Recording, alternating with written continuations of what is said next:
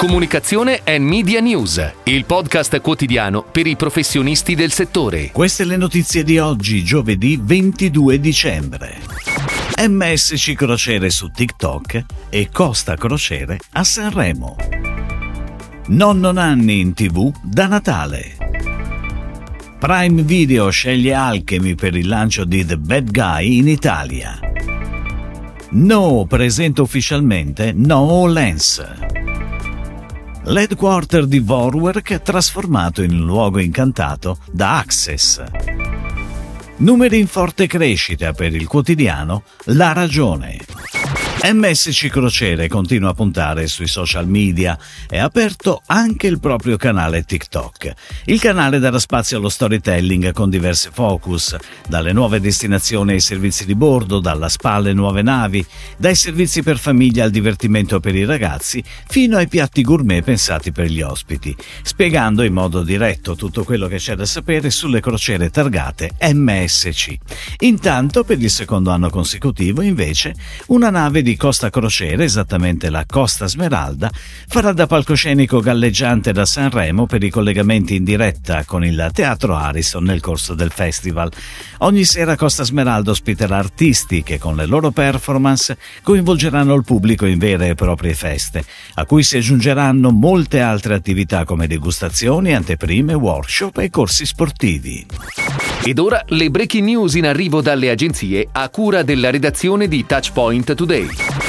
Nonno Nanni torna in tv da Natale al 7 gennaio con una nuova campagna firmata Saci Saci, in cui il protagonista è lo stracchino. Lo spot nei tagli da 30 e 15 secondi trasmette tutti i valori che da sempre sono i punti forti del brand e si conclude con l'iconico prodotto su un piatto con pomodori e insalata e con un claim che comunica una novità presentata quest'anno dall'azienda veneta. È stata compensata la CO2 emessa per la produzione dello stracchino. Inoltre, nella versione da 100 grammi l'incarto è prodotto con materiale compostabile. La pianificazione a cura di Flag Media coinvolge 31 canali del digitale terrestre e del satellitare. Alchemy è stata scelta da Prime Video Italy per la campagna di lancio della serie TV The Bad Guy. È stata Brand Experience, la linea di offerta di Alchemy dedicata alla gestione end-to-end della filiera della comunicazione, a occuparsi dell'ideazione, della progettazione e della produzione della campagna, con l'obiettivo di rendere reale e concreto il payoff chiunque può essere il cattivo. A Milano, in piazza San Babile, i passanti si sono guardati intorno con circospezione attenzione alla vista dello speciale Digital Out apparso nel corso del Ponte dell'Immacolata. Lo schermo infatti conta in tempo reale le persone presenti nella piazza, traducendo immediatamente in numero le statistiche relative a crimini e misfatti più o meno seri avvenuti nel nostro paese. No presenta ufficialmente No Lens. La unit in-house dedicata alla content production è specializzata in shooting, videomaking e motion graphics. No Lens rappresenta un importante asset strategico per la Digital Creativity Agency di Padova, che le consente di pianificare e gestire una produzione e distribuzione efficace di contenuti su tutti i canali digitali. Still life, video hero, video storytelling, contenuti social.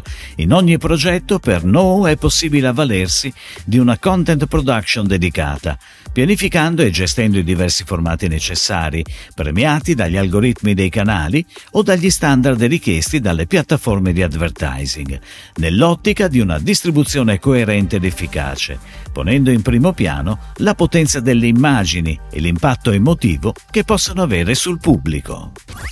Access, la unit di live communication e sport marketing di Groupon Italy, vince la gara Vorwerk, azienda tedesca che si occupa della distribuzione diretta di prodotti per la casa.